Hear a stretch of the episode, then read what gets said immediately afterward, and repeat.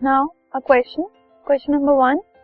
If the number of electrons in an atom is 8 and number of protons is also 8, what is the atomic number of that atom and what is the charge of that atom? अगर आपको ये given है कि number of electrons एक atom में 8 हैं और number of protons भी उसमें 8 हैं तो हमें एटॉमिक नंबर बताना है तो क्योंकि atomic number number of protons के इक्वल होता है तो अगर प्रोटॉन्स 8 हैं तो एटॉमिक नंबर भी 8 होगा और अगर हमें चार्ज बताना है तो इस एटम का जो चार्ज है वो ज़ीरो है, क्योंकि जो number of negatively charge electrons है, वो भी एट है और पॉजिटिवली चार्ज प्रोटॉन्स है, वो भी एट है.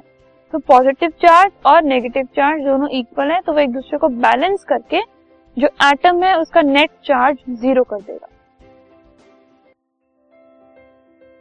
This podcast is brought you by hub hopper शिक्षा अभियान अगर आपको ये पॉडकास्ट पसंद आया तो प्लीज़ लाइक शेयर और सब्सक्राइब करें और वीडियो क्लासेस के लिए शिक्षा अभियान के यूट्यूब चैनल पर जाएँ।